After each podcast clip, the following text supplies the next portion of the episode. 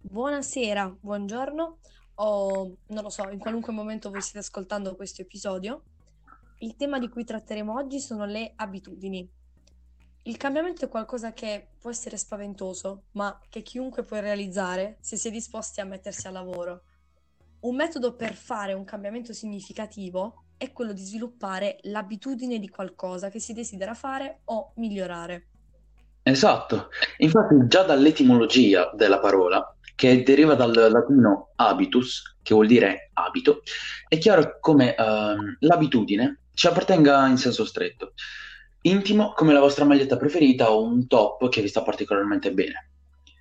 Essi infatti diventano difficili da cambiare. Tutti viviamo di abitudini.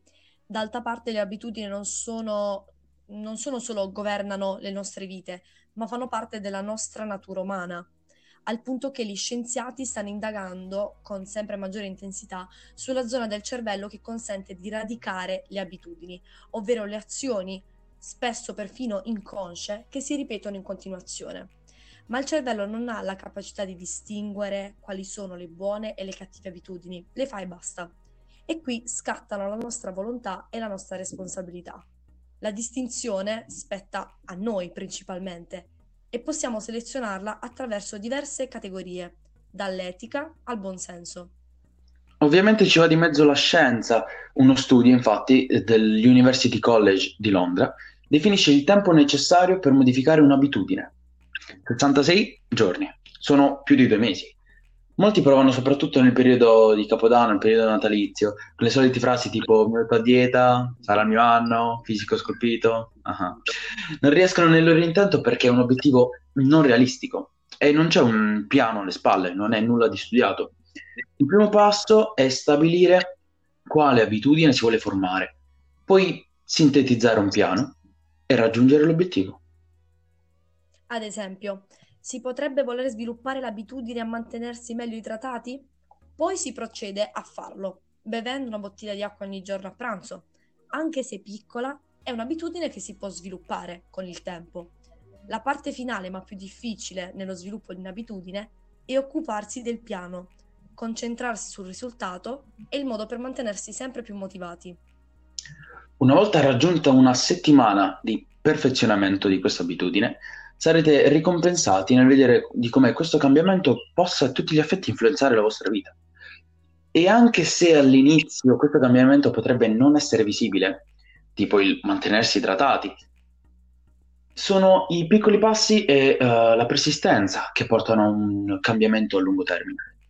Tentare di prendere l'abitudine con qualcun altro, farlo insieme, poiché uh, avere promemorie costanti per realizzarlo aiuta il processo. E l'ultima fase è quella che caratterizza l'ultima fras- fase del ciclo dell'abitudine, l'habit loop. Questo senso di, diciamo, di gratificazione che si ha a renderci così dipendenti. Tutto questo è determinato a livello fisiologico dal rilascio di diverse sostanze che rappresentano la chimica.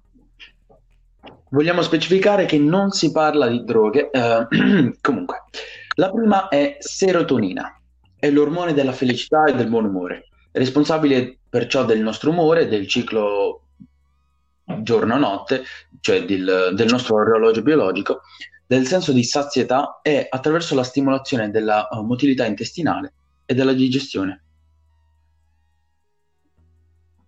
Quindi abitudini che aumentano naturalmente la produzione di questo ormone sono l'esposizione al sole, i massaggi, ridurre il livello di stress e mangiare ricchi, ri- cibi ricchi di tripofano. Il secondo è la dopamina, che è un neurotrasmettitore della ricompensa, in grado di alimentare la motivazione nel raggiungimento dei nostri obiettivi. Ogni volta che soddisfacciamo, diciamo, i nostri bisogni, il cervello rilascia dopamina, regalandoci una piacevole sensazione di appagamento e di piacere. Una sua carenza quindi può condizionare negativamente l'umore, l'energia vitale, la motivazione, il sonno, l'appetito, la capacità di apprendimento e di concentrazione. Possiamo aumentarne il livello attraverso l'esercizio fisico, per esempio, oppure ascoltando della buona musica. Matteo ci potrà consigliare qualcosa. esercitando la gratitudine e mangiando cibi ricchi di tirosina. Abbiamo un altro ormone che eh, personalmente odio, l'ossitocina, l'ormone delle coccole. Le donne ne presentano naturalmente una percentuale molto più elevata rispetto agli uomini, nei quali invece prevale la presenza di testosterone, che amplifica gli atteggiamenti aggressivi e di dominio. La produzione di questo ormone, infatti, prima che cadesse tutto in camera mia, eh, la produzione di questo ormone infatti viene stimolata attraverso il contatto fisico un, diciamo quarto, uh, la quarta sostanza chimica è l'endorfine, sostanze che agiscono come sedativo dello stress e del dolore, regalando un senso di sollievo e di rilassamento. Sono naturalmente prodotte quando facciamo esercizio fisico, quando ridiamo e anche quando mangiamo cioccolato fondente. Alcune abitudini che potete adottare possono essere bere più acqua, come l'esempio precedente, fare più esercizio fisico, essere più grati di quello che si ha, svegliarsi presto al mattino, meditare, mangiare più frutta e verdura. Sì, ma non devono essere i soliti propositi dell'anno. Affinché non lo siano, bisogna che si inizi anche a piccoli passi. Vuoi iniziare ad allenarti di più? Fatti una scheda informandoti sul web su quali esercizi fanno al caso tuo. Ovviamente consigliamo sempre di presentarsi a uno specialista, ma se il vostro intento è semplicemente essere un po' più in movimento, si può iniziare con 5-7 minuti per i primi giorni, per poi aumentare. Man mano che il corpo e la mente si iniziano ad abituare, tutto poi, diciamo, verrà in automatico.